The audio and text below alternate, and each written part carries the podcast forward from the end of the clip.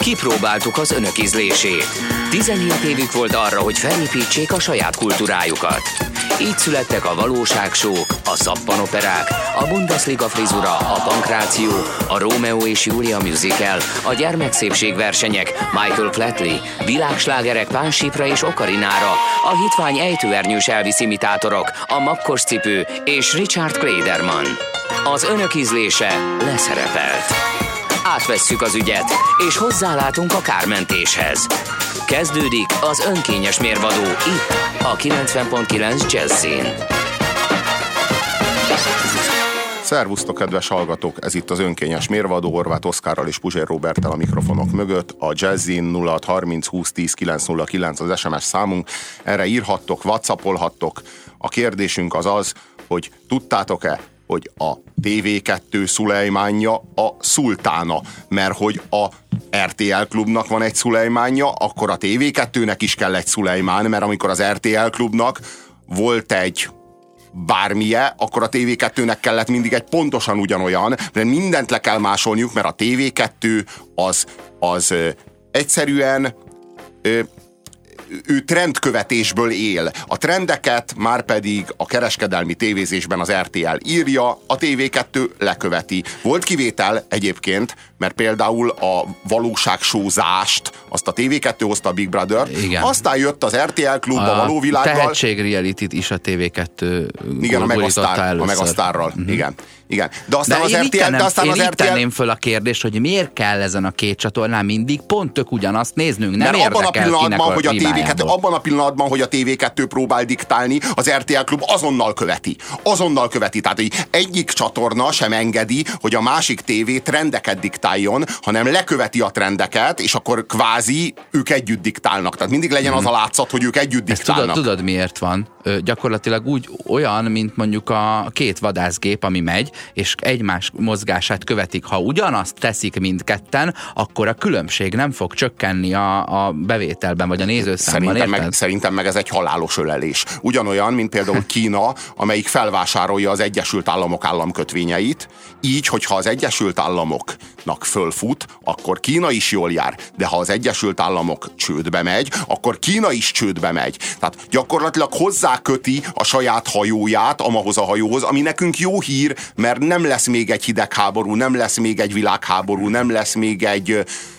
súlyos nemzetközi konfliktus, mert Kína és az Egyesült Államok között nyilván nem. Ilyen módon.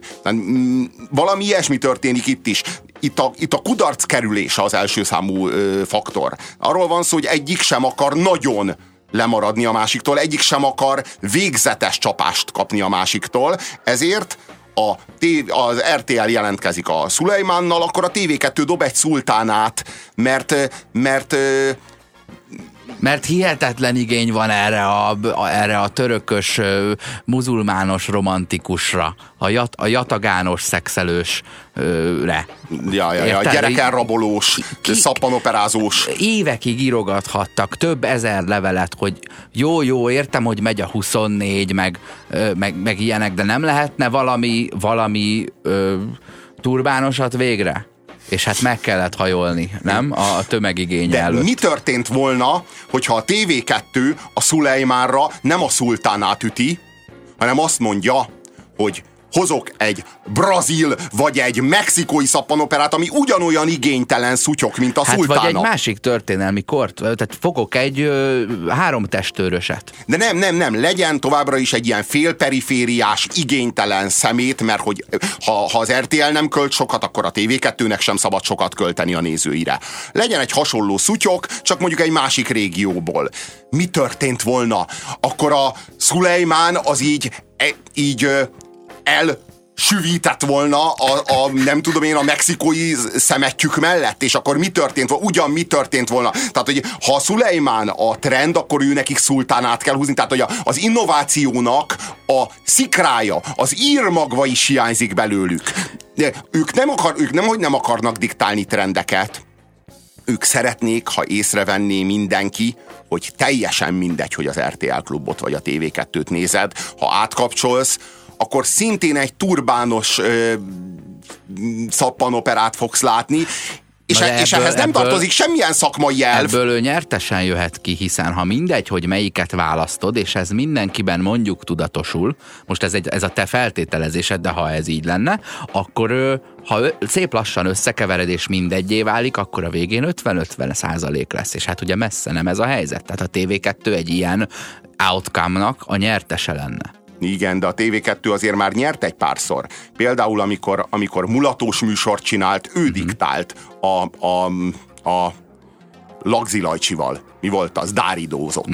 Na, a, aztán, amikor valóságsót csinált a Big Brotherrel egy évadon keresztül, ő diktált, ő verte az RTL-t. Amikor tehetségkutató reality tetett a Megasztárral, négy évadon keresztül vezette a, vezette a, a, a trendet és vezette a nézettséget, megint csak ő Amikor diktált. megünnepelte a saját tizedik szülinapját, akkor is ő nyert szerintem.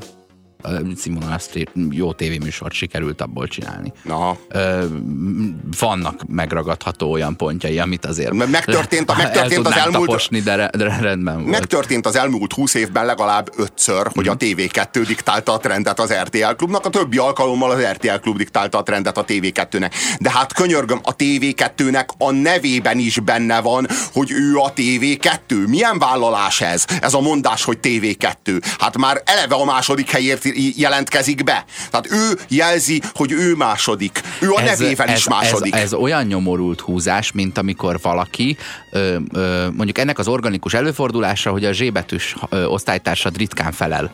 Ugye? Mert a naplónak a szélén van. Ugyanez, hogy mondjuk az AAA Autó nevű ö, autókereskedő cégnek valószínűleg azért ez a neve, hogy elő legyen a, a Yellow Pages-ben, vagy a, a szaknévsorban, vagy az interneten, vagy a bármilyen ö, alfabetikus listában. De hogy Biztos, hogy ez az életre szóló stratégiád arra, hogy a figyelmet, a sikert, a nem tudom milyen játéknak a, a végösszegéből a neked jutó torta szeletet kihasítsd? Hogy ennyi igényel fordulsz a, a nyerés felé, hogy hát talán majd, ha ABC rendben rendezik, akkor elő leszek? De miért nézem de ezt, ezt a játékot játsza most, ha most bekapcsolod a, a digitális tévédet, az első csatorna az M1-től 5-ig lesz, és ugye ebbe szerettünk volna az egy csatornás, az nagyon nehezen két csatornás magyar televízió ö, ö, utána liberalizáció és a különböző kereskedelmi csatornák burjánzásának a, a hajnalán, ebbe a jóba szerettek volna beleesni, hogy hát eddig volt ugye az egyes, és akkor hát, ha így mi Most majd mi a leszünk a kettes. kettes. Ja, Igen. ja, hát ezt benézték. Hát igen, mert nem a, igazából nem az, nem az egyes mögött lettek a kettes, hanem az RTL klub mögött, tett, Igen. mögött lettek a kettes. Sokas. De, de, de, de miért nézzem ezt a csatornát, amikor a csatorna készítői nem hisznek benne? Tehát a csatorna készítői azt mondják, hogy ők a második számú csatorna. Akkor én miért nézzem? Tehát miért ne az egy érvet mondjanak, hogy ne az RTL klubot nézzem? De tényleg, egyébként én tudok száz érvet, hogy ne az RTL klubot nézzem, de a TV2 az egyik se ezek közül. Aha. E- Egyébként meg, ha a TV2 Szulejmánja a szultána, akkor ugyanezzel az erővel megállapítható, hogy az HBO Szulejmánja a trónok harca. És ez most mind a kettőnek ciki. Na hát itt arról van szó, hogy ennek a nemzedéknek, a mi nemzedékünknek is kijár egy Szulejmán. Nem csak a szülők nemzedékének jár ki egy Szulejmán, hanem minden nemzedék, és tulajdonképpen most itt a hallgató azt írja, hogy a jazzy Szulejmánja az önkényes mérvadó. Akdam türüm, én erre csak ennyit tudok mondani. Ö, kretén, aki nézi őket, kb. 5 éve leírtam őket és hasonló társait. Ennyi.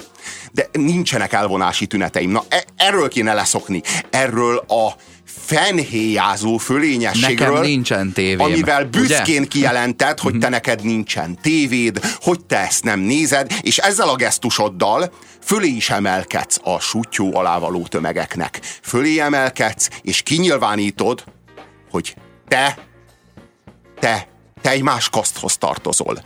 Te az egész társadalmat deklasszálod. És azt közlöd, hogy ez a söpredék, ez kárhozzon el tőled nyugodtan. Neked semmi közöd, neked semmi felelősséged nincs az iránt, hogy ők milyen kultúrát fogyasztanak. Neked majd nem köztük kell leélned az életedet. Te a gyerekedet majd nem olyan iskolába iratod, amit ezeknek az embereknek az ivadékai töltenek meg.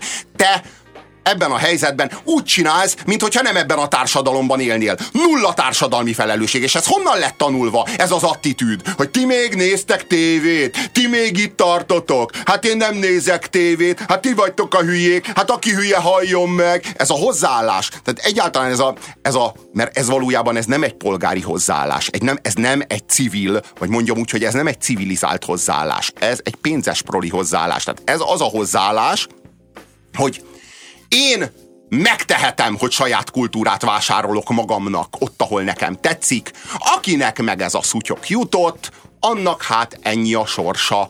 Ez, ez van, öreg, Ennyit érsz, öreg. azért arra, hogy úgy kezdődik a rádió műsorunk, hogy 17 évük volt arra, hogy kialakítsák a saját kultúrájukat. A 17-et sem véletlenül számoltuk ki. 2014-ben mindenki játszon el a, a számokkal. Ha most ő vásárol magának saját kultúrát, vagy kivonul a mainstreamből, azért annak van pozitív hozadéka is, csak az azzal való pózolás az egy elég erős dolog. Tehát ez a nincsen tévémezés, ez ez nem tudom, sok olyan mondást lehetne alkotni, hogy 2016 nincsen tévémezése, az a pont, pont, pont. Érted? Igen. Micsoda már rég Tumblr-özök. Ja, ja, ja. Jó, igen, igen, de, de, de itt ebben több is kifejeződik, mert a televíziózás az tényleg egy aljadék időtöltés, tényleg egy hitvány időtöltés, de ez nem arra ok, hogy ne beszélj róla, hanem éppen arra ok, hogy beszélj róla. Minél hitványabb a televíziózás, annál több okod van arra, hogy a köztudatban, a közgondolkodásban, a közbeszédben tartsd, hiszen felelősséged van iránta. Kaptunk üzeneteket, azt írja Gergő. A kereskedelmi tévé piaci alapon működik, többnyire. Ha nem tetszik a műsor, ne nézd. Ha elegen vagytok ilyenek, változtatni fognak a műsoron jaj, csak hát ez nem így megy. Tehát én meg azt gondolom, hogy ha nem tetszik egy műsor, annál inkább nézd, és annál inkább beszélj róla, és fejtsd ki a kritikai ez nem, ez csak észrevételeidet ez vele csak akkor, ha az tüzet gyújt az a műsor, tehát akkor a szemét, hogy beszélnek róla. Igen. De van, ami nulla, tehát az érdektelenségbe fullad, olyankor bukik meg, és veszik le ideje korán a műsorról. De ami Mert igenis alakítják a nézők, de csak a nézettség formájában, tudod? Tehát, hogy csak egy számadat, mindegy, hogy az rossz vagy jó, jó, a lényeg, hogy nézzék, hiszen a néző a terméke a kereskedelmi televíziónak. És az, hogy hányan van, teljesen mindegy, hogy vérben forgó szemekkel nézi, vagy kis cicát simogatva békésen. Pitke írja nekünk Brooklynból. Ti néztek tévét. Én minden este a Hét Mesterlövésze című rádióműsort szoktam hallgatni, és utána megnézem az abban ajánlott filmeket. Robi, jó lesz így? Igen, így pontos, ahogy megbeszéltük. A Jazzy Szulajmányi az önkényes mérvadó, ezt meg még egyszer köszönjük. Nem emelkedem senki fölé, M5, Spektrum, Mezzo, ezek nem alpári műsorok, írja a hallgató. Mm-hmm. Az M5 a re- retro, nem? Tehát a, ott, ott mennek az ismétlések? Vagy ott megy az ismeretterjesztés? Én ezt most nem tudom megmondani Aha, neked, hogy mi van az M5-ön. Uh-huh. Mhm. A sport van az M4-en. A, a mezzo tényleg színvonalas. Egyébként a érdekes módon most én nem tudom, mert nem nézek, basszus. Tök jó egyébként, hogy csomagokban értékesítenek, mert ha a mezzót önmagában kéne értékesíteni, senki nem, ven, nem venné meg, vagy nem rendelné meg, de Aha. így, hogy csomagban van, Aha. így, így, így nyomokban kultúrát is tartalmazhat egy-egy csomag. Uh-huh. Igen. A, van egy olyan benyomásom, hogy a spektrum az megmaradt az eredeti, ö, eredeti vonalon, míg mondjuk a, a Discovery mondjuk 20 évvel ezelőtt Amerikában volt Discovery csatornánk otthon, tehát az, külön elő kellett rá fizetni. A Discovery az nagyon erősen rákanyarodott ugye az ilyen szórakoztató műsorokra, mint, mint beszéltünk róla, hogy ilyen garázsvásárok, meg ilyen rettenet, tehát hogy ott már, ott már, ott már tényleg nem sok mindent tudsz meg a földről, ahol élsz. Tudod, a legszörnyűbb az az, amikor az állatokat egy ilyen természetfilmnek látszó ö, sztoriban így elnevezik, és akkor Sandynek hívják a kis gazellaborjút, és akkor jön George, az, az anakonda, és akkor az elragadja. És az egész ilyen történetbe van ágyazva, és Sandy, Sandy még nem is sejti, érted? Tehát, hogy az Aha. egész egy ilyen, egy, úgy van eladva neked, mint kvázi egy szappanopera. Tehát szappan, írnak egy nagyon-nagyon gagyi kerettörténetet ahhoz, amit látsz. Hát egy, és az egy, annyira egy romantikus, romantikus regényt, vagy ilyesmit, tudod? De hogy megrabolja. Tehát, hogy itt valójában van. arról van szó, hogy ez, ezt, ezt a, a természetet azt azzal az alázattal kell megmutatni, ahogyan a David Attenborough tette. Nem eladni vele dobozos tejfölt, vagy micsodát, vagy bármi ilyesmit. Érted? Most ugye erre az lesz a válasz szentencia, hogy de hát úgy már a kutya sem fogja nézni. Hát akkor nem elég érdekes a természet. Érted? Jaj, de nem a természet Vagy... nem érdekes, hanem az, az aki a, éppen kiadja magát David Attenborough-nak, az nem érdekes. Ö, igen. Igen, meg igénytelen, a, igénytelen a természetfilm. Nem a természet nem érdekes. Igen.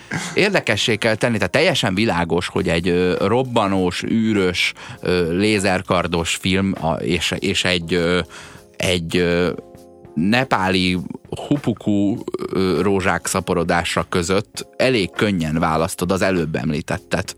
Ö, érdekessé kell tenni, de biztos, hogy ugyanazok számára kell érdekessé tenni? Tehát tényleg a barátok köznézőket akarom átsábítani?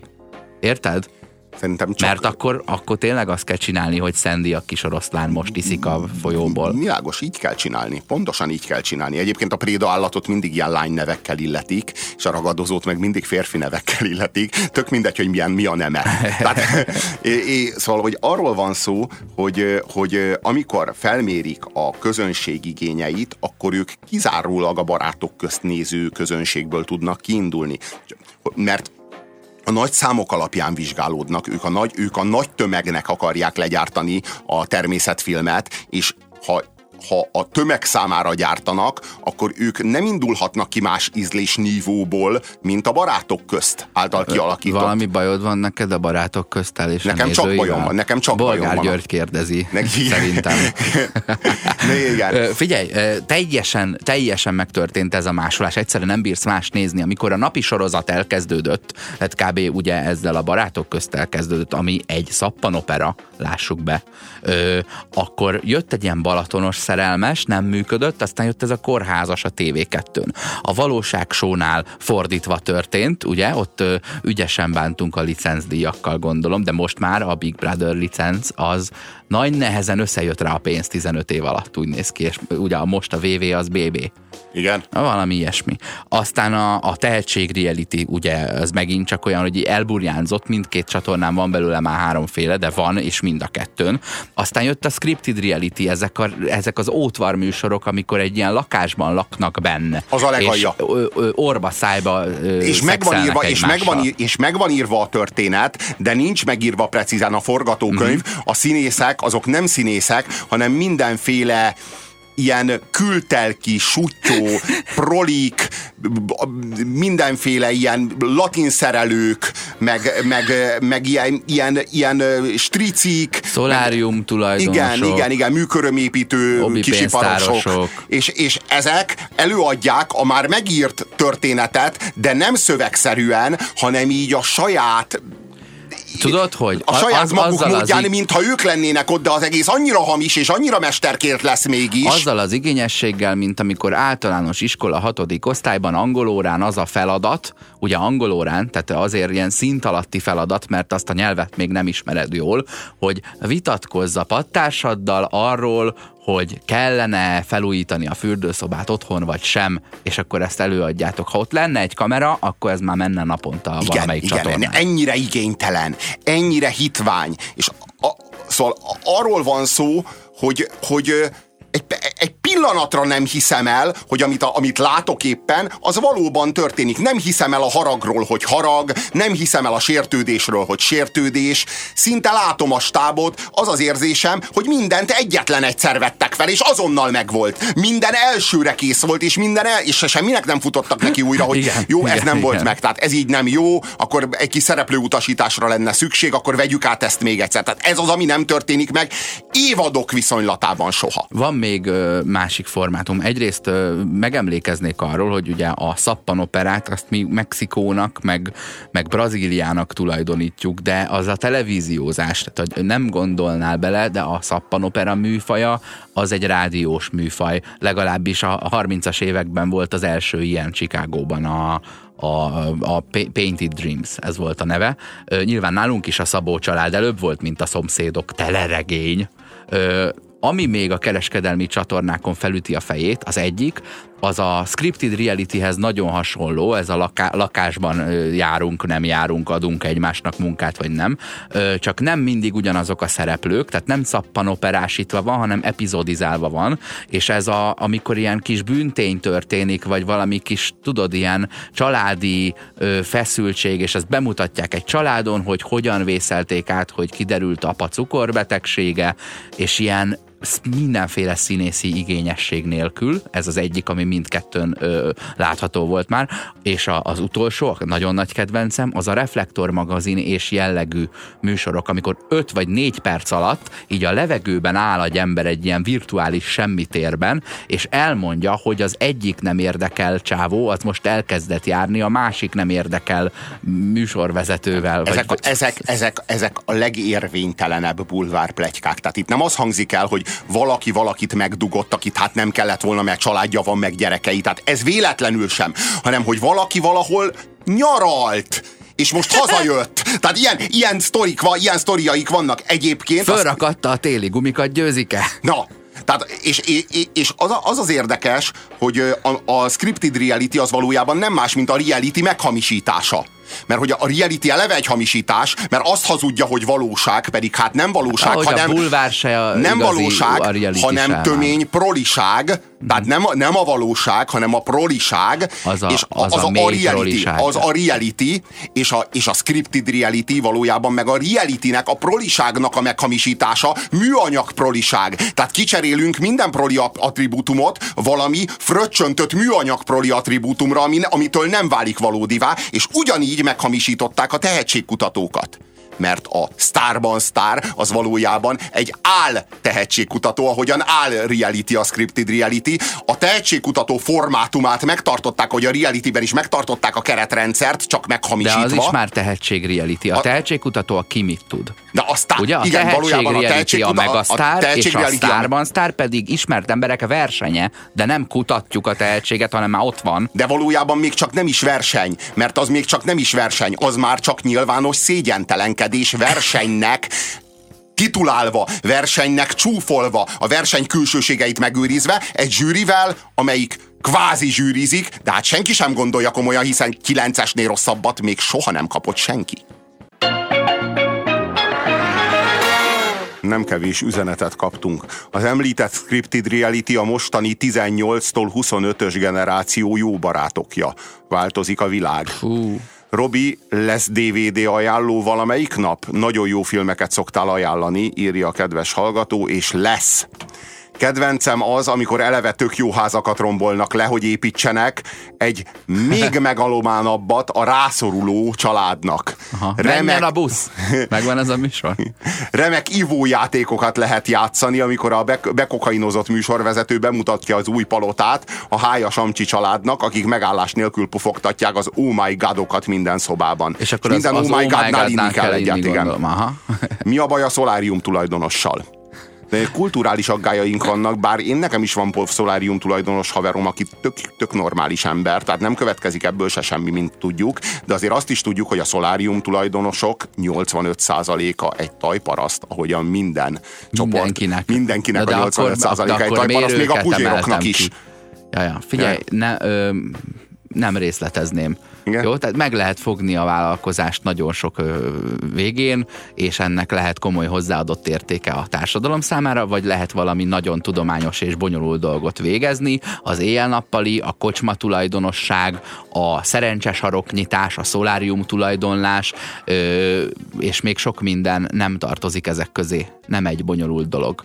A német gyerekadón például reklám sincs, írja Réka. Na ez nagy dolog egyébként, hogyha nincsen reklám, mert a legaljadékabbak ezek a gyerekreklámok, tudod, mert ezek a, ezek a cégek, ezek a negging faktort is mindig, mindig kalkulálják, mm-hmm. tehát a, a, a, a gyerek Igen, nyaggatása a, a szülőre. Erő gyereke. Ja, könnyebb, tehát a gyereknek szükség, vagy a gyereknek nem szükséges ö, ö, termékeket, azt könnyebben vásárolja meg a szülő, mint a neki személy szerint nem szükséges termékeket, mert a szülő felnőtt, a szülő le tud mondani arról, amit éppen lát, a gyerek az a földre veti magát, toporzékol, hisztériázik, üvölt, és ezeket mind-mind-mind bekalkulálják a marketing cégek, amikor megtervezik az adott, mhm. az adott terméknek a, az életét, meg a sorsát.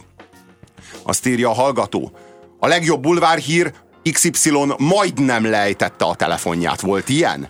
Megtudtuk, hogy az M5 színház, opera, balett, minden tudás egyeteme, természetfilmek. Tehát akkor ennek mi, a, akkor mi köti össze ezeket a műsortípusokat, hogy színvonalas? Tehát az M5, M5-tel kér bocsánatot az MTV az előző négyér? Vagy erről van szó?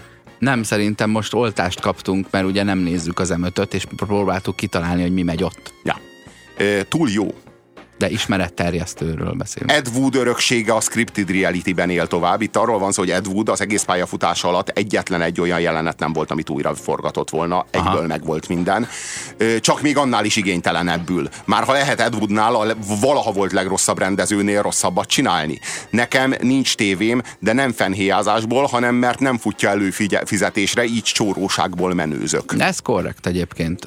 Nem menőzni, hanem van, hogy valóban hiányzik az a 3000 vagy 8000 forint a, jó, hát gyűjtögessed, gyűjtögessed, és amint megvan, vegyed a tévét, és írjad meg nekünk, hogy megvetted. Addig, addig ja, most de így megint más elnézzük, egyébként... hogy nincsen addig, de most már időszerűen... Sokszor a nincs tévém, az tévé előfizetést jelent, tehát hogy a készüléket a filmnézés céljából ö, érdemesebb üzemeltetni, mint akár egyetlen egy hónapot befizetni a, a televízió adásért.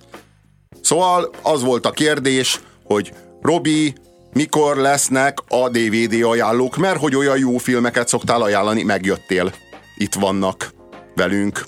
Itt van a, az, az a műsorblokk, amelyben filmet ajánlunk, és azért, mert hogy kiváló, azért, mert hogy komoly, súlyos erkölcsi tartalommal bír, és azért, mert ellenállhatatlan. Azért, mert minden képkockája ikonikus, minden képkockája egy festmény.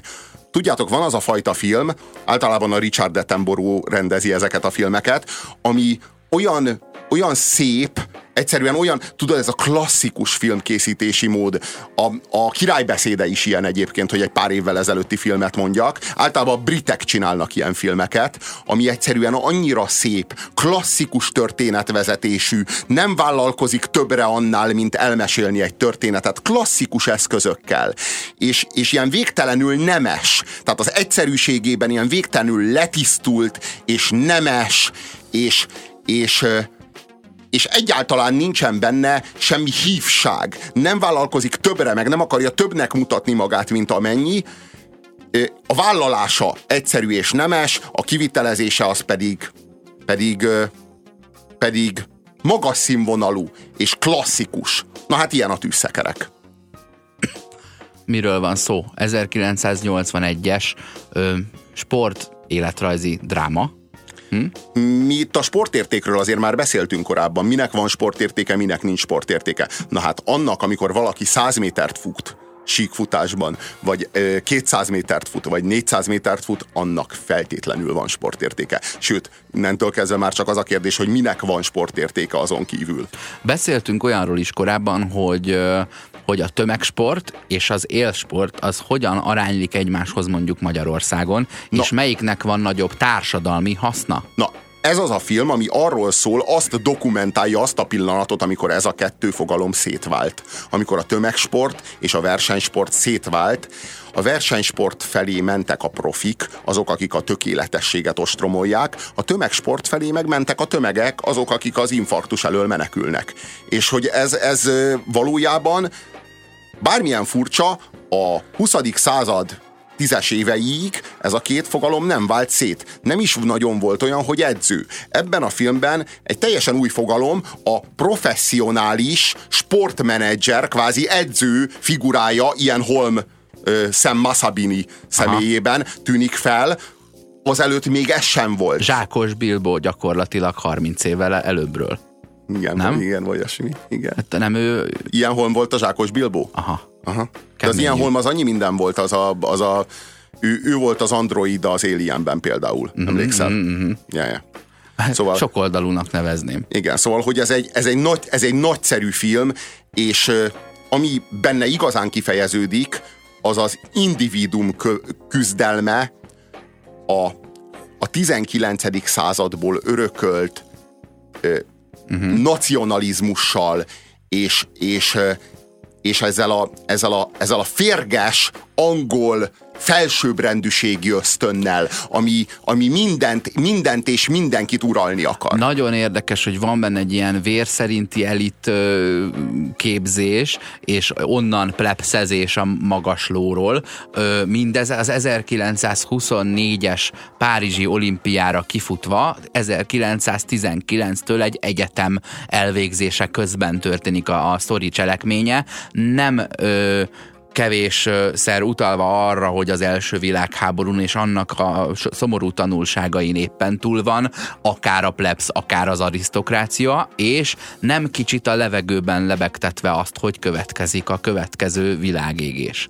Igen, igen, és ez sok mindenről szól ez a történet. Két főhőse van. Na ez is érdekes, hogy általában egy filmnek ne, egy főhőse van, egy főhős áll a cselekmény középpontjában, vele azonosul a néző. És ez a film, ez például megtöri ezt, és két főhőse van a történetnek, akik rivalizálnak egymással, versenyeznek egymással, egymás riválisai, de tisztelik egymást. Egy olyan úri emberség húzódik a végéig, ahol az egyik győzelme érdekében a másikat sem kell erkölcsileg elásni, érted? Igen. Hogy várod, hogy most kivel legyél, és így igazából mindenkivel lehettél. Igen, Más mindkettővel. Mo- jó, oké. Okay.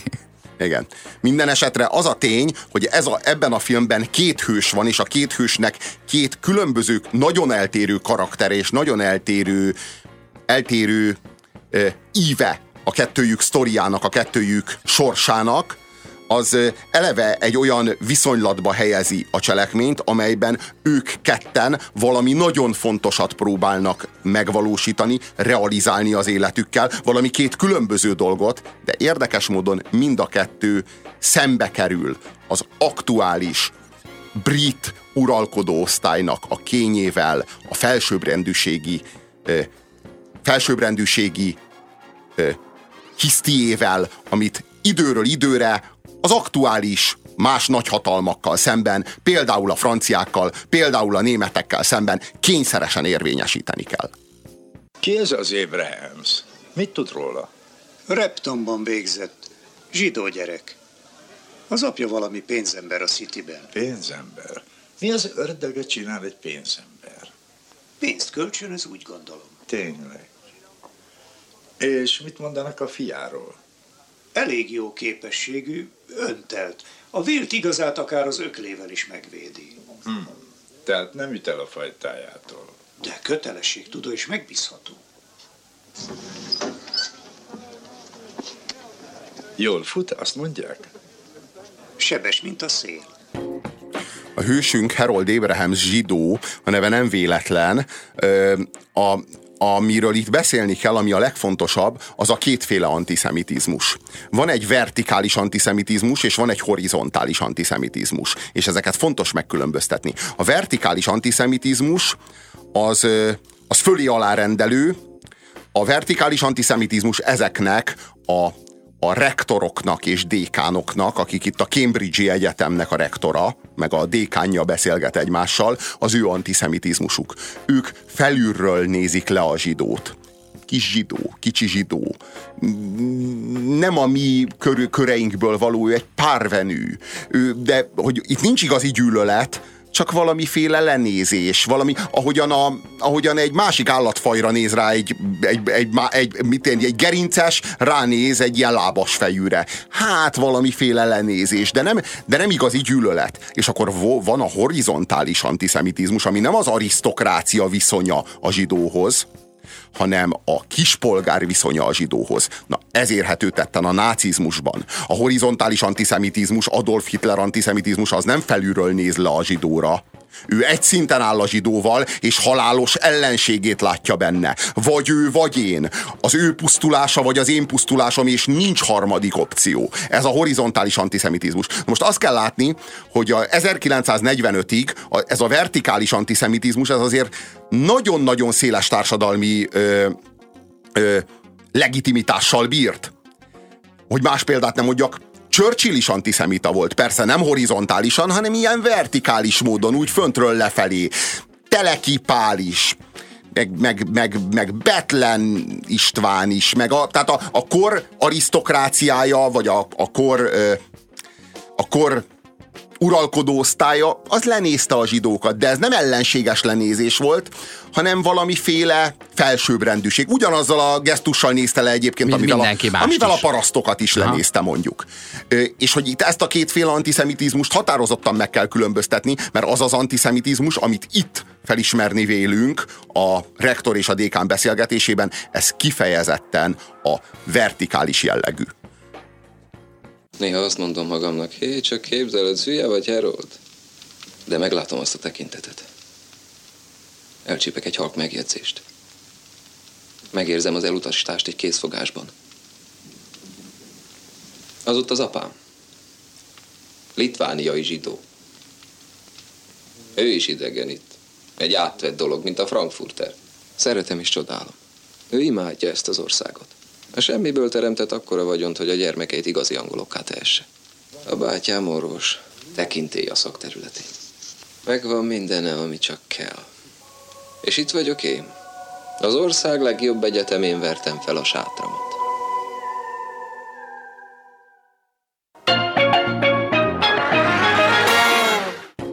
kaptunk üzeneteket a, a Tűzszekerek című filmmel kapcsolatban. Ez az önkényes mérvadó 0630 20 10 909-es SMS, illetve WhatsApp elérhetőségünkön írhattok nekünk. Azt írja Pityke, gyors a srác, de olyan csúnyán fut. A zene zseniális. E, Azt írja a hallgatónk, Kárló, azt is mondjátok el, hogy igaz történet. Nos, ez valóban igaz történet, utána is lehet nézni, hogy 1924-ben, a 24-es Párizsi olimpián ez a két versenyző, Erik Lidl, aki skót, és Harold Abrahams, aki hát Angol. zsi- zsidó származású brit futó, ezek valóban nyertek, valóban azokban a számokban, valóban úgy történt mindez, ahogyan a film elmeséli. Itt az asszimilációról van szó. Itt a Harold Abrahams másért fut a két, két ember, de mind a kettő nagyon személyes okból fut. A Harold Abrahams az asszimilálódni akar, de nem nagyon engedik őt asszimilálódni. Tehát Az imént hallottuk ugye az eg- egészes hírek előtti blokkunkban, hogy a, hogy a, a érzi minden készfogásban szinte Az a, elutasítást. az elutasítást. Igen, igen, és hogy igazából két, két lehetősége van annak a zsidónak, aki brit akar lenni, de nem hagyják neki. Az egyik lehetőség az, hogy a kalapját a kezében gyűrögetve, bocsánatkérően fordul az arisztokráciához, hogy hát nem akartam én ezt a zsidóságot, kérem nézzék el nekem, én brit állampolgár, meg én brit növendék szeretnék lenni. Na Harold Abrahams az túl büszke ahhoz, ő ezt elutasítja. A másik lehetőség az az, hogy a legkiválóbbá válik mind a britek között. És nem alulról asszimilálódik, nem kér bocsánatot, meg nem alázatos kérvényel fordul az uralkodó osztályhoz, hanem épp ellenkezőleg a nemzetközösség, a brit nemzetközösség forduljon alázatos kérelemmel ő hozzá, mm-hmm. hogy, ha, hogy hadd legyen Harold Abrahams brit, ha már olimpiai bajnok. Picit, mint amikor Michael Corleone először vásárolni akar kaszinó engedélyt, majd kijelenti, hogy maga fogja elhozni nekem teljesen ingyen. Igen, igen, valami ilyesmi. Tehát, hogy arról van szó, hogy ő nem, ő nem, nem, á, nem akar minden áron ö, brit lenni, akarjanak a britek minden áron aranyérmet. És az aranyérem nála lesz, aki zsidó. És majd, hogyha a britek nagyon akarnak aranyérmet, hát akkor majd ő lesz brit. Majd úgy dönt. Talán. Na majd meglátjuk. Egyelőre várja a kérvényt. Várja a kérvényt, hogy ő, brit, hogy ő hajlandó-e brit lenni. Szóval, hogy az egészhez felülről áll hozzá. Egyszerűen mindazokat, akik lenézik őt, mindazokat lehagyja futásban. Mondjuk. Tehát, hogy egyszerűen kiválóbb lesz náluk, és majd meglátjuk, hogy ki írja a brit történelmet. Ezek, akik őt lenézik, megvetik, vagy majd ő, aki egy, aki egy új brit identitást hoz, egy új brit eh, Szuperember. Hát igen, igen, egy, egy, egy profi, nem, nem, ő, pro, ő, ő hozza a professzionalizmust. Tehát, hogy ő, az ő számára, Harold Abraham számára, az, hogy brit, az nem egy sportszerű amatőrséget jelent, hanem egy, hanem egy végtelen nagy kihívást, amihez fel fog nőni, és nincs B-terve. Hát itt kell abba hagyni, Abrahams. Ha nem bírod elviselni a vereséget, hagyd is Én nem azért kezdtem futni, hogy megverjenek. Azért futok, hogy győzzek. Ha nem tudok győzni, nem futok. De ha nem futsz, akkor nem tudsz győzni. Szóval, hogy itt, itt pont erről beszél, hogy ő neki, ő, ő neki nincs B-terve, nincs alternatívája, mert ő valójában ő nem futni akar. Eszében sincs futni. Ő, ő, ő ezt az egész futás, ez neki csak eszköz. Igen, ő itt a- valójában azt akarja, hogy tiszteljék. Van egy egyetemi csapat, onnan négyen bekerülnek az olimpiai keretbe, ha jól emlékszem, illetve van a, a sztár rögbi játék, nem rögbi, ö, rögbi? Ö, melyik, a, melyik a, az, az az angol, rögbi, jó, rögbi. a rögbi játékos, aki, aki ott hagyja a rögbit, mert annyira jól fut, hogy futó lesz, ő a Lidl, Igen. Ö, illetve van ugye az, az egyetemi legjobb futó, az Abrahams. És ők mindannyian kijutnak, de az, az arisztokrata Cambridge-i diákok között némelyik csak azért futóversenyző, mert szeret futni. De ez az ember így győzni, a- győzni szeret. És így Igen. nem is érdekli más ezen belül, ha második lesz. És ugye ez a két főszereplőnk egy pályára kerül végre az Abrahamsnek, mindvégig ez a célja. A, a Lidl az korábban érkezett versenyző és népszerű sztár a, a futás műfajában, őt talán ez annyira nem mozgatja meg, de a lényeg az, hogy a, a, ő nyer, tehát a, a régebben jelenlévő a Lidl nyer, és az Abrahams azonnal kikap az első versenyen. Igen, tőle. igen, igen. És A- azt mondja, hogy akkor itt is a, itt a vége, hát akkor nem vertem meg. A Lidl futásban jobb, de az Abrahams az meg az, meg az, az, meg az akarat minőségében hordozza az ő nagy hozzáadott értékét elsőrendűen. A, a, mm, az az érdekes, hogy a Lidl a szó vallási értelmében sokkal judaistább, sokkal zsidóbb, mint az Abraham. Bármilyen furcsa is ez. Az Abraham az egy, az egy, az egy, mm, ez egy vallástalan zsidó, ellentétben a Lidl-lel, aki egy olyan protestáns, aki Itt jóformán egy ilyen Jóformán propaganda zsidó. embere a, a protestáns helyi vallási közösségnek, és a sport eredményeivel is Istent hirdeti. Igen, igen, a protestánsok azok annyira vették komolyan a vallást mindig is, sokkal inkább, mint a katolikusok. A, ezek a protestánsok, mint például amilyen ez az Eric Lidl, ezek, ezek nem, ezek nem úgy álltak hozzá a valláshoz, mint a katolikusok. Ezeknek a vallás élet-halál kérdés. Élet-halál kérdés. Mindennél fontosabb. Mindent megelőz. Tulajdonképpen a protestánsok azok a judaizmushoz nyúltak vissza. Nem véletlenül vették elő az Ószövetséget. Nem véletlenül ö, olvasták, nem véletlenül merítettek annyit az Ószövetségből. A, a protestánsoknak ez egy nagyon személyes kérdés. Az, hogy vasárnap például egy protestáns nem fut, semmilyen körülmények között, és semmilyen munkát nem végez, mert az az úrnapja, ezt a protestánsok ugyanolyan komolyan veszik, mint a zsidók a szombatot. Én hiszem, hogy Istennek valami célja van velem. Talán Kína. De adott nekem gyorsaságot is. És amikor futok, érzem, hogy kedve telik bennem. Ha abba hagynám a futást, az ő adományát vetném meg. Igazad volt. Ez nem csak kedvtelés. Ha győzök, őt dicsőítem. Teljesen más a motivációja a két ö, ellenlábasnak. Kínai, Kínáról beszél, hogy talán Kína, itt egy kínai misszióról van szó, és Igen. neki választania kell, hogy kimegy misszionáriusnak Kínába, Újra, mert már volt ott. mert már volt, ha vagy pedig, vagy pedig fut az olimpián, hogy győzzön. És valójában mind a kettő Istent szolgálja. Mind a kettő. Tehát, hogy a, ő val- valójában azt fejezi ki, és ez már, ez már lírai. Tehát, hogy ez már így fogalmilag nem megragadható, hogy miért lesz attól jobb Istennek bármi, hogy ő gyorsan fut vagy nyer.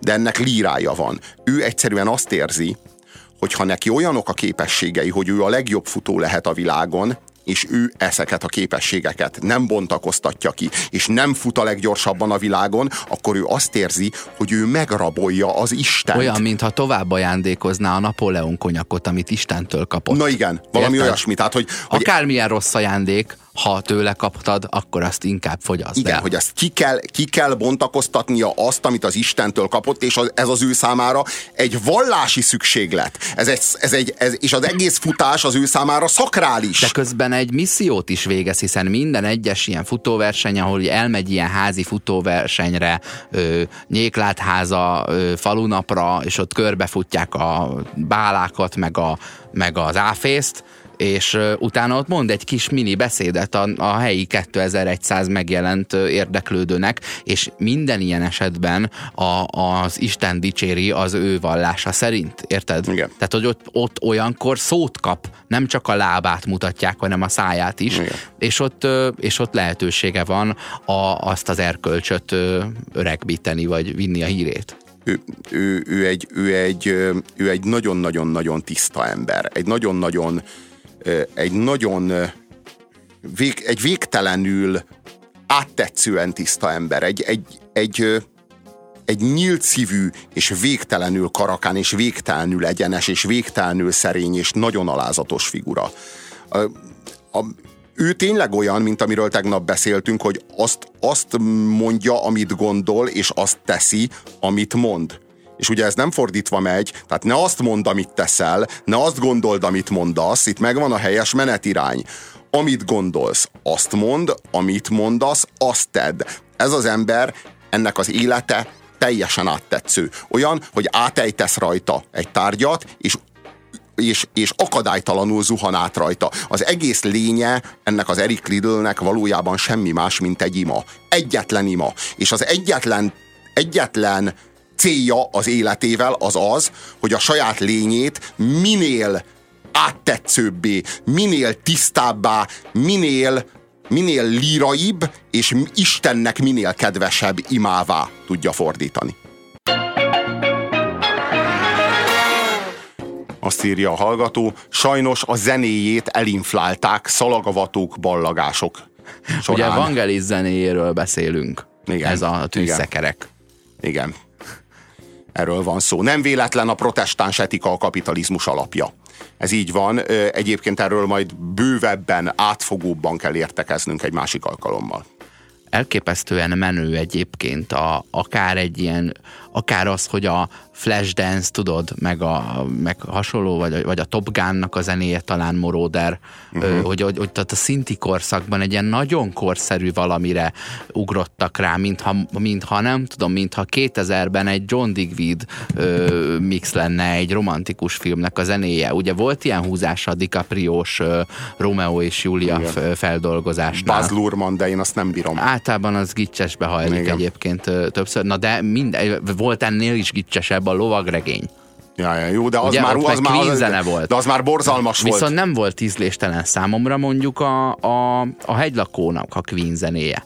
Uh-huh. És uh, ugye 81-et írunk, és azt mondja, hogy jó, akkor az instrumentális szintetizátor zeneszerző legyen egy 1924-ben játszódó filmnek a, a, a zenei aláfestője. De valahogy mégsem ilyen hipermodern a zenéje, a- a- tehát ne, nem egy nem űrzene. szinti pop, Igen. Nem is ez a kísérleti abstrakt zene, tudod, ez a nem is tudom már mi volt a neve, de ilyen az 50-es évek végén ezekkel a szintikkel még csak zajokat tudtak csinálni, és ö, nagy nehezen jutottak el oda, hogy, hogy, hogy zene legyen belőle. De ez a, ez a zene valahogy olyan klasszikus mégis. Tehát illik ehhez a filmhez. Annak ellenére, hogy szinti zene. Uh-huh. Annak ellenére, hogy 1924-ben nem, hogy ilyen hangzatok nem voltak, meg ilyen hangszerek nem voltak, de mégis valahogy valami grandiózus, valami felemelő és valami nagyon klasszikus hangulat, világ bontakozik ki. Mi öreg egyetemünk hisz abban, hogy csak az amatőr sport hozza meg azokat az eredményeket, amelyeket az imént emlegettünk. Én amatőr vagyok, uram. De önnek hivatásos edzője van, és ez kétségtelenül professzionista vonás. Az elmúlt évben nem is fordított másra figyelmet, csak a technikája csiszolására. Feltételezem az egyéni siker és dicsőség érdekében.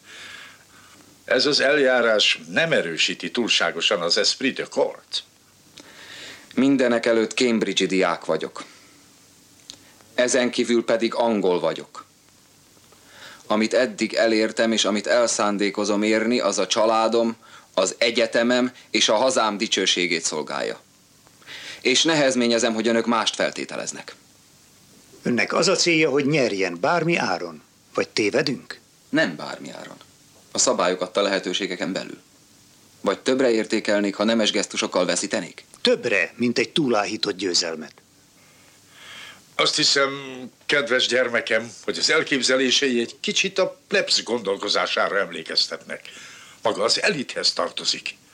És ennél fogva e szerint is kell viselkednie.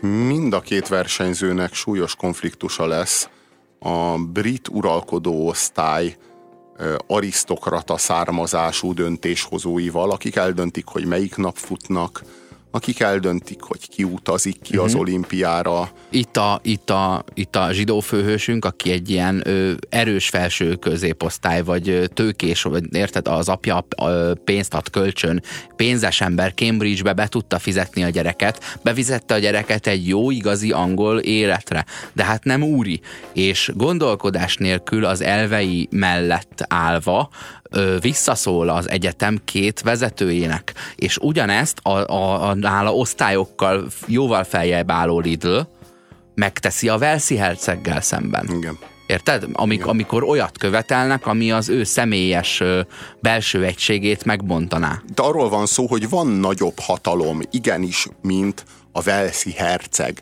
vagy bármilyen földi uralkodó vagy hatalmasság. Az ember meggyőződése, a saját lelki, személyes szükséglete, ami nélkül az ember nem működhet, nem élhet, és ehhez semmilyen földi hatalmasság nem ér fel, és semmiféle tiszteletet nem érdemel ezzel szemben ennek rovására semmiféle földi hatalom. Lord Birkenhead elmondta nekünk, hogy mi az ön elképzelése a vasárnapi előfutamon való részvételről. Tárgyaltunk, hogyan lehetne megkörnyékezni a franciákat. Én futni akartam és ezért megkíséreltem volna akármit. Ezt értjük. Ezért is hívtuk meg erre a beszélgetésre, hogy együtt találjunk megoldást erre az áldatlan helyzetre. Nem hiszem, hogy ez lehetséges.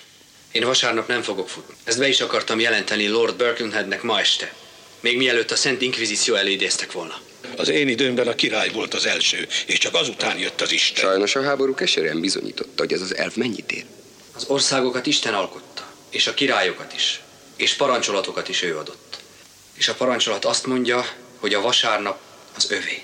És ezt a parancsolatot én meg szeretném tartani nagyon struktúráltan helyezi szinte ugyanazokba az élethelyzetekbe a két karaktert, csak egy ilyen lépcsős eltolással, tudod, egy, egy két osztályal lejjebb vonul a, a civil, bevándorló gyermeke, és a, az arisztokrat egy picit előbb, de, de ugyanazokat a, a próbatételeket állják ki, és ami elképesztő, és amire nem számít az ember a film végére, mert nem ilyen egy történetvezetés, csak hogy itt életrajziról van szó, hogy nem bukik el egyik sem, és nem lesz az egyikből nem kell főhős, és a másikból pedig valami, valaki, aki megtag, aki a bukott angyal, vagy érted? Ne, egyszerűen nem bukik el. Mind a kettő győz, és nem kell, nem kell lemondanunk egyikről sem, és nem kell választanunk köztük, és nem kell nem kell a, az identitásunk felének veszíteni ahhoz, hogy a másik fele nyerjen, a, a, mert hogy úgy alakul, de hogy itt valójában arról van szó, hogy az arisztokráciával, vagy ezzel az angol uralkodó osztályjal mind a kettő szembe kerül, mert, a, mert az angol uralkodó osztály egyiküknek a motivációját és szempontrendszerét sem képes elsajátítani, mert az angol uralkodó osztálynak valójában nincs istene. Az Isten csak egy hivatkozás az ő számukra, ami a hatalmukat igazolja, valójában nem hisznek azok Magukra semmiben. rántották, ugye, ö, hogy elválhassanak. Igen, de valójában... aztán, de... aztán utána az lett belőle a baj, hogy erősebb lett, mint ők. Valójában nem hisznek igazából semmiben, és valójában a futásban sem hisznek. Valójában sem az Istenben nem hisznek, amiben a Lidl hisz nagyon, sem a sportban, a professzionális sportban, a tökéletesség ostromlásában nem hisznek, amiben meg az Ébrahemsz hisz Egyrészt nagyon. Egyrészt ők hisznek abban, hogy a hőst, aki majd az aranyat birtokolja, azt saját céljukra használhatják. Másrészt beigazolódik Ébrahemsznek a vágya, hogy felülről ö, uralhatja be magát, vagy tuszkolhatja, könyökölheti be magát, hiszen a, az imént hallott, kettővel ezelőtt hallott két egyetemi vezető, a rektor és a rektor helyettes, az, az a, az olimpiai győzelemnél azt már kijelentik, hogy hát igen, pontosan ezt akartuk. Tudod, mintha így egy mágnest taszítanál a másik mágnessel a jó irányba, hogy az, úgy próbáltuk jó irányba terelni, hogy tiltottuk neki azt, amit igazán szeretnénk. Ezzel pózolnak ugye maguknak. Ami soha nem történik meg viszont, az az, hogy Abrahams soha nem tudja megverni Lidl-t, mert Lidl ugye a vasárnap miatt nem hajlandó futni, és ezért nem kerülnek ugyanabba a számba, mind a ketten aranyat visznek haza. Ami pedig nagyon érdekes, és beszéltünk itt az olimpiai lobbiról, hogy, meg a sportdiplomáciáról is, hogy ugye miért van ő csapatvívás, meg miért osztanak bizonyos dolgokban 26 érmet, és másban meg csak egyet, mert az az ország ugye jól érvényesítette az érdekeit. És itt bizony felmerül az első körben, ja, nem futsz vasárnap? Ez, amit én nem is értettem, mert 25 perccel később mondja, hogy az úrnapja. Nekem meg így nem természetes ez. Egyszer csak ö, felmerül, hogy ja, hát akkor majd valahogy csak lenyomjuk a franciák torkán, hogy tegyék át az előselejtezőket.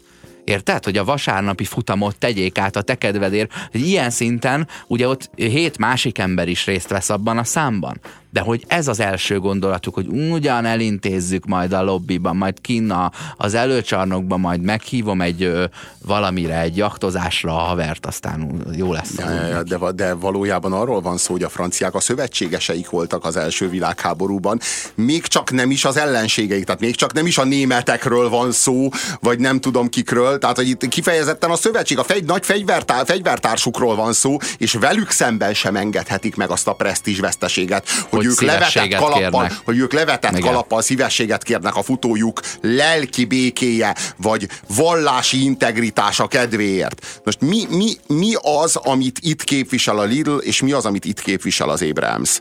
A Lidl az kifejezetten az időtlent képviseli, ellentétben ezzel a kifejezetten 19. század és 20. század fordulójának a nacionalizmusával szemben egy egy vallási meggyőződést képvisel, a, az Abrahams meg kifejezetten a 20. századot képviseli a 19. századdal szemben. Az Abrahams az, az egyszerűen a professzionalizmusnak, a, prof, a profi sportnak a magva. Tulajdonképpen ebből, ebből az attitűdből, ebből a magatartásból csírázik ki a profi sport. És amint azt látjuk, hogy az egyik versenyző éppen a 20. századnak a történetét írja, keresztül a brit uralkodó osztály kényén kedvén, átgázolva azon, addig, a, addig az Eric Lidl, az pedig az időtlenbe írja bele a nevét, és az időtlenbe tulajdonképpen Istenen belül zajlik. Az Eric Lidl egész futása, az, egész, az Eric Lidlnek az egész,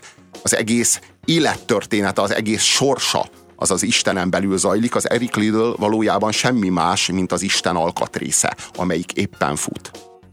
Nézzétek meg a Tűzszekerek című filmet, ebből hallgattunk értelemszerűen részleteket, és ne felejtsük el, hogy ott azért el van dugva a dékán és dékán helyettes úr beszélgetésében a tömegsport és az, am- az amatőrség is. Tehát, hogy ő azt mondja, hogy nem támogatja a csapat szellemet, a, az a nagyon élsport, ahol egyedül te akarsz nyerni, és Én kiemeli, értem. hogy ezzel szemben a, a nem a végletekig tolt sportolásnak nagyobb társadalmi értéke van. Én értem, a, a, a, a, a film nem erről szól, én úgy csak gondolom, hogy, Én úgy gondolom, hogy a csapatszellemet azt nem futásban kell, meg ilyen egyéni sportokban. Arra ott van, ott van a röplabda, ott van a, a hoki, ott van a kosárlabda, ott van a labdarúgás, De még ott így lehet is csapatszellemet egyébként, mert az egyik Cambridge-i kijutott kerettag visszalép, visszalép a Lidl, Lidl javára, ami Ráadásul idén az megtörtént a, a magyar úszócsapatnál is, tehát hogy ez nem egy példátlan dolog, hanem íme száz évvel ezelőtt ez történt.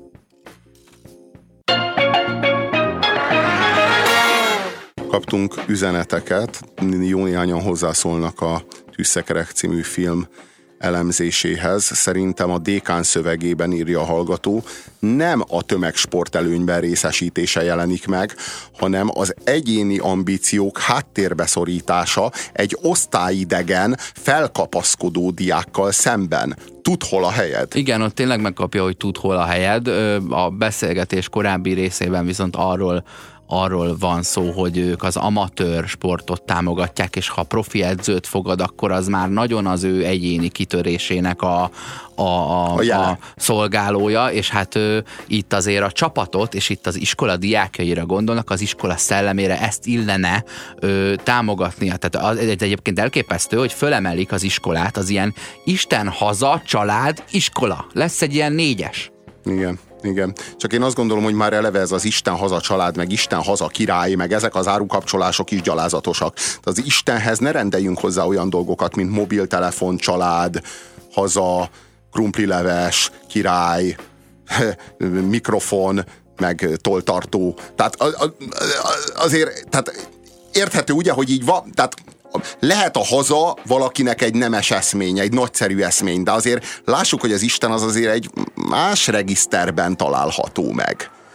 Azt írja a hallgató.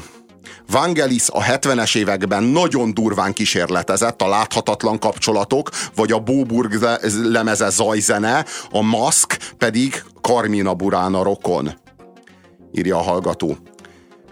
És kaptunk még egy üzenetet. Kovács Kati írhatna egy normális szöveget erre a zenére is. Márpedig a hallgató kívánsága számunkra parancs.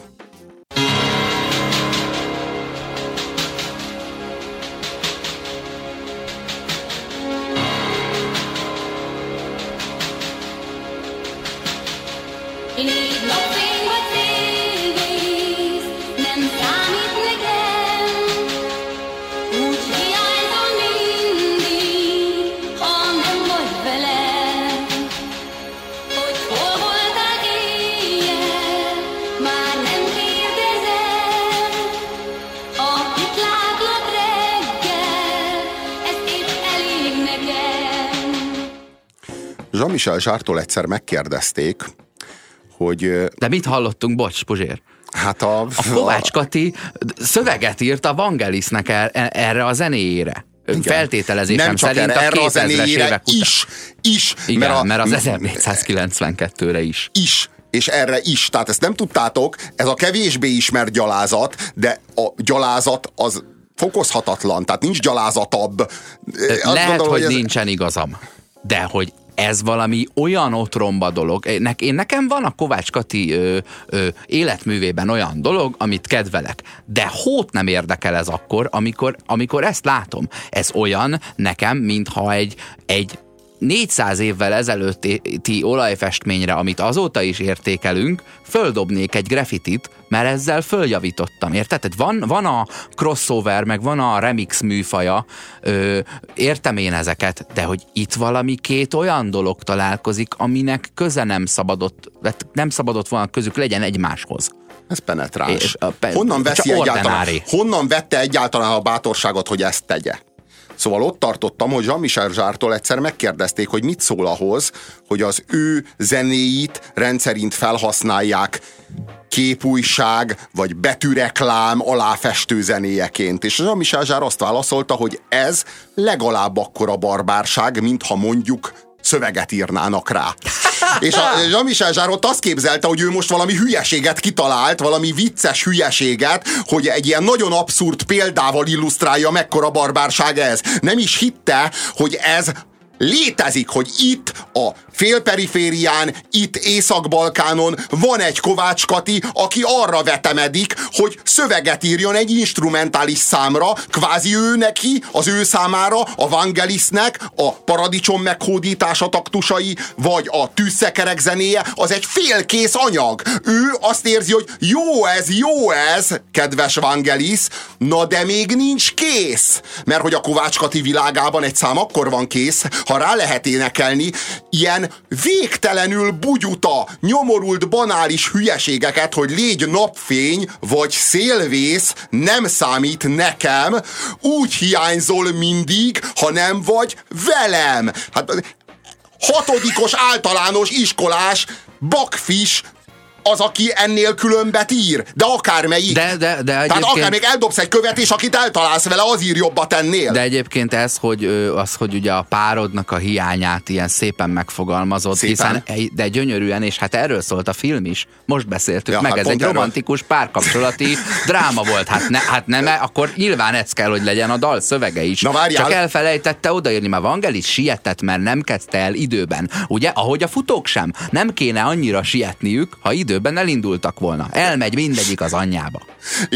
De itt van egyébként a lelki toprongyá válás, válásnak a kottája is, csak figyeld, hogy hol voltál éjjel, már nem kérdezem, ha itt látlak reggel, ez épp elég nekem. Tehát megtanulhatjuk Kovács Katitól, hogy az, hogy a partnerünk kidugott az éjszaka folyamán, az egy nagy vonalú gesztus kíséretében félresöpörhető körülmény. A lényeg, hogy reggel, amikor felébredek, akkor mellettem feküdjön, és ezt, ezt a megalkuvást, ezt a megalkuvást, mert itt nem arról van szó, hogy transzparens életet élünk. Arról van szó, hogy nem kérdezem, mert nem akarom, hogy hazudj, nem kérdezősködöm, ha itt látlak reggel, az épp elég nekem. Ez azt jelenti, hogy valójában amiről nem tudok, az nekem Hát nem fáj. Tavaly májusban Lefolytás. a Korda Balázs Klári, ö, ha nem tudom, nem fáj szám kapcsán pontosan megbeszélt. De itt arról van szó, hogy a lefolytást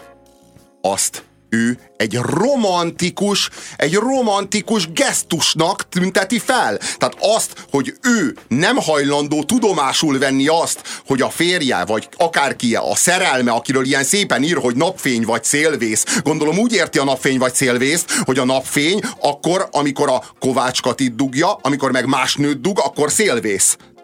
De gondold már, már, hogy máshogy érti. De nekem nem számít. Tehát büszkén, romantikusan világgá kiáltom, hogy nekem, Kovács Katinak nem számít, hogy a pasim kidug engem vagy valaki mást.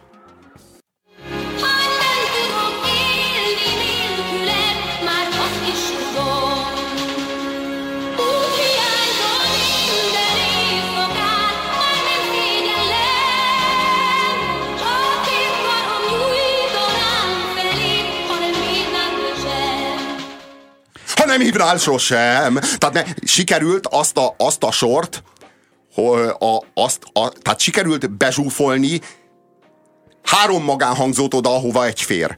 Tehát, eh, ha nem hívnál sosem. Ha, ha nem. Ha Most a- mi történik? Az milyen szép. Úgy hiányzol minden éjszakán, már nem szégyellem. Ö, ne, No, csak az előbb még nem arról volt szó, hogy nem is érdekel. De mi az, hogy már nem szégyellem? Hát legyél rá büszke, hogy szereted. Most ez most, legyünk probi következetesek. Nem a mi erkölcsünk az, hogy tényleg annyira kérdezősködünk, hogy hol volt éjszaka. Tehát ö, azt mondtuk, hogy megbukott a 20. században a monogám ö, párkapcsolat. de ennek a helyére ne a titkolózást, hanem a transzparenciát Mhm. mm-hmm. emeljük már, ha szabad kérnem. Tehát ne az legyen a megfejtés abból, hogy, hogy megbukott a monogámia, hogy Hát én nem kérdezem, hogy hol voltál, csak itt legyél reggel. És, és igazából én nem akarom tudni, hogy miket csinálsz, jobb, ha nem ez is tudod, tudom. mikor van? Ha, ha a transzparencia iránti igényű ember nem ilyennel találkozik, hanem egy olyannal, aki abszolút kisajátító, vagy, a, vagy a, egyszerűen akinek a monogámiára van igénye, de nem egy olyannal él együtt, és ez nyomor, mert az egyik az a hazugságba rákosodik bele, a másik pedig a csalásba és a, és a, a, a, a nem is tudom, az árulásba. De jó, de, de itt ezt úgy tünteti fel a Kovács Kati, mint egy, mint egy, egy hatalmas, romantikus referenciát, amihez fel kell nőnünk. Hát mi még nem tudunk annyira szeretni, mint Kovács Kati, de ez, e- ennek romantikája van, ennek lírája van, hogy engem, hogy, hogy úgy hiányzol minden éjszakán. Mi az, hogy úgy hiányzol minden éjszakán? Az előbb arról volt szó, hogy ha nem, hogy hol voltál éjjel, nem kérdezem, ha itt látlak reggel, ez épp elég nekem. De most utána arról van szó, hogy úgy hiányzol minden éjszakán, akkor ez szerint mégsem elég neked. Tehát arról van szó, hogy a Kovács Kati a dalszövegben hazudja azt, hogy engem nem érdekel, hol vagy, miközben a következő sorban Hát leleplezi önmagát. szendvics kommunikáció, vagy ilyen lépésenként halad. Figyelj, beszéljük meg, igazából engem nem érdekel. Tudod mit, azt csinálsz, amit akarsz, de azért úgy hiányzol. Ja, ja, ja, ja, ja. Nem? Ez a, az olyan mondatszerkesztés, amiben azt mondod, hogy igazad van, hogy ezt mondod, de. Igen. Igen. És tudod, hogy mi jön ott, és tudod, hogy a mondat első fele csak azért volt ott, hogy megpuhítson, ha nem vagy hülye. De ez milyen mondás, hogy a két karom nyújtanám feléd, ha nem hívnál sosem? Ez, ez mit jelent? Hát, hogy a közöny, a, ugye a rossz, rossz fiúság vonzó. Arról van szó, Érted? Tehát, hogy, hogy toprongy vagyok. Arról van szó, hogy toprongy vagyok. Az Reggelente utca, az, látlak, így még tudok valamennyi méltóságot őrizni magamból, de ha ilyenkor sem jönnék, térden csúsznék előre nyújtott karokkal, hogy ugyan hajolj már le, értem. a kapcarongyod vagyok. A kapcarongyod vagyok, és ez romantikus? Hát ez nem romantikus, hanem ez végtelenül lehangoló és szánalmas. De hát ez jön a tűzszekerek dallamára, nem? És a filmhez készült De zenére. jó, Hát de mi a más? Kovács Kati is, Kovács Kati is valójában, mert mit tud megszövegezni, mert valójában ezt Kovács Kati szövegezte, ezt, ezt nem akárki szövegezte, tehát itt nem arról van szó, hogy a Kovács Katinak ezt megírták, a Kovács Kati annak idején, amikor ezt a gyalázatot elkövette, végig hakniszta a komplet magyar médiát, és mindenhol elmondta, hogy ő írta a szövegeket, hogy ő tette ezt, mert hogy ő azt érezte, hogy ő erre büszke lehet. Tehát Hát nem. ő büszkélkedett azzal, de miért nem büszkélkedett el azzal, hogy Bach démol tokkáta és fugájára is szöveget írt arról, hogy úgy szeretlek, úgy hiányzol, légy napfény vagy szélvész, nekem mindegy, dugjál mást, én szeretlek, reggel várlak. Most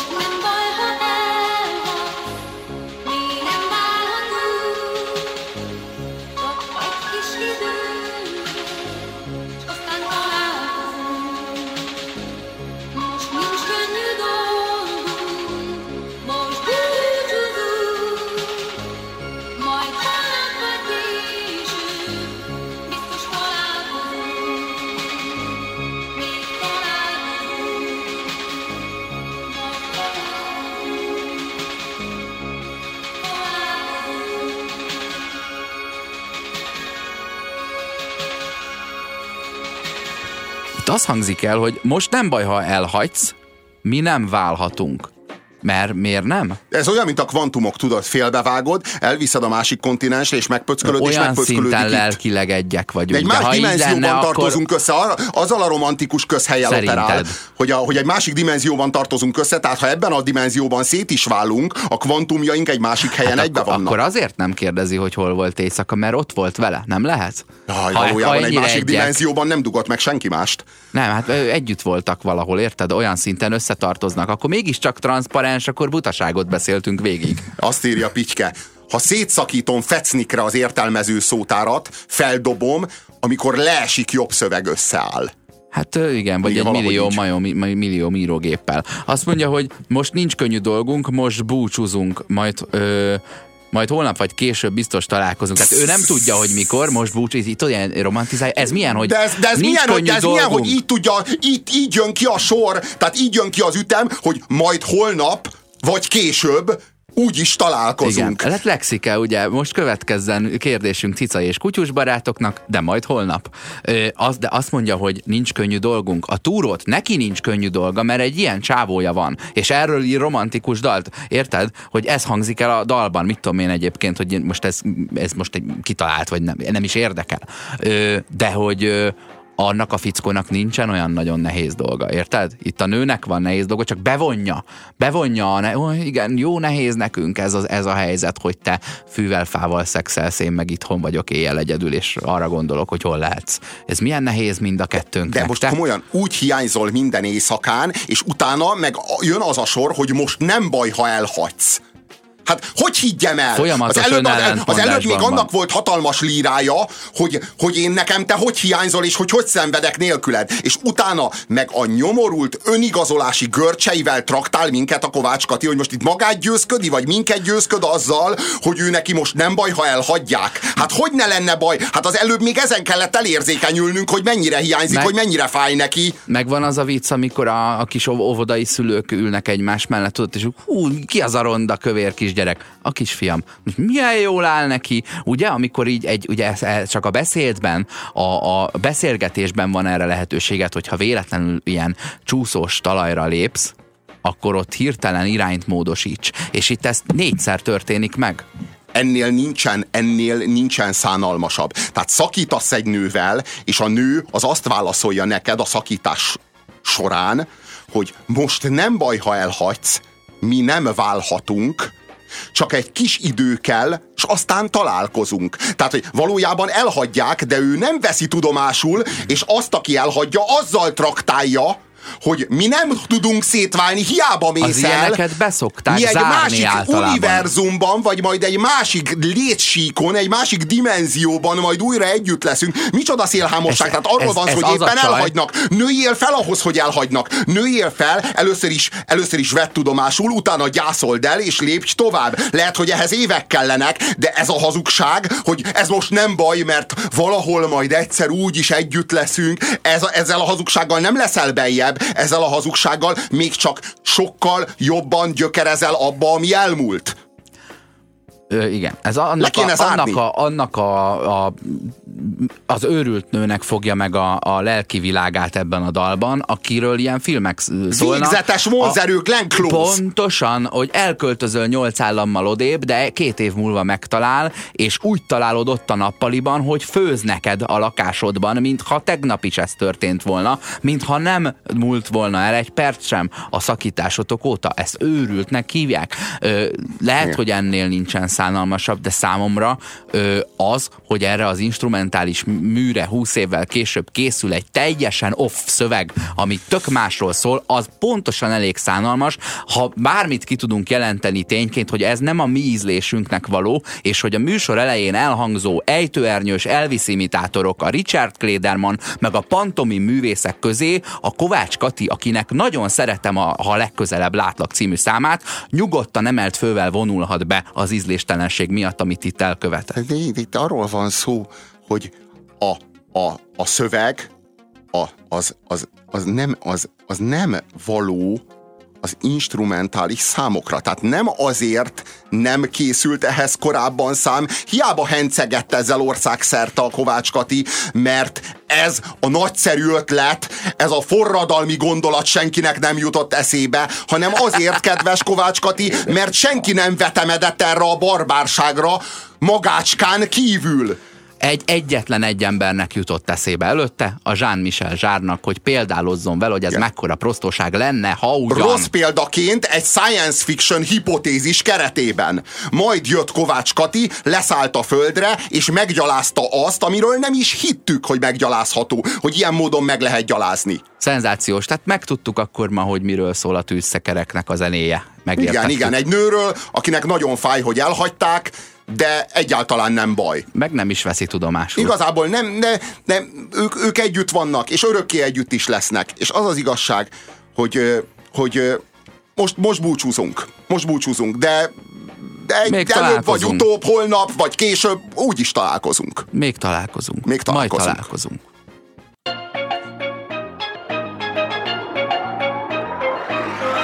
Köszönjük türelmüket! A közízlés ma is undorral tolta a tányér szélére mindazt, amit főztünk. Megbuktunk, és legközelebb újra megbukunk. Megmaradt hallgatóinkat, Sándort, Dénest és Annát várjuk vissza minden hétköznap 17 órától itt, a 90.9 Jazzin, az önkényes mérvadóságában.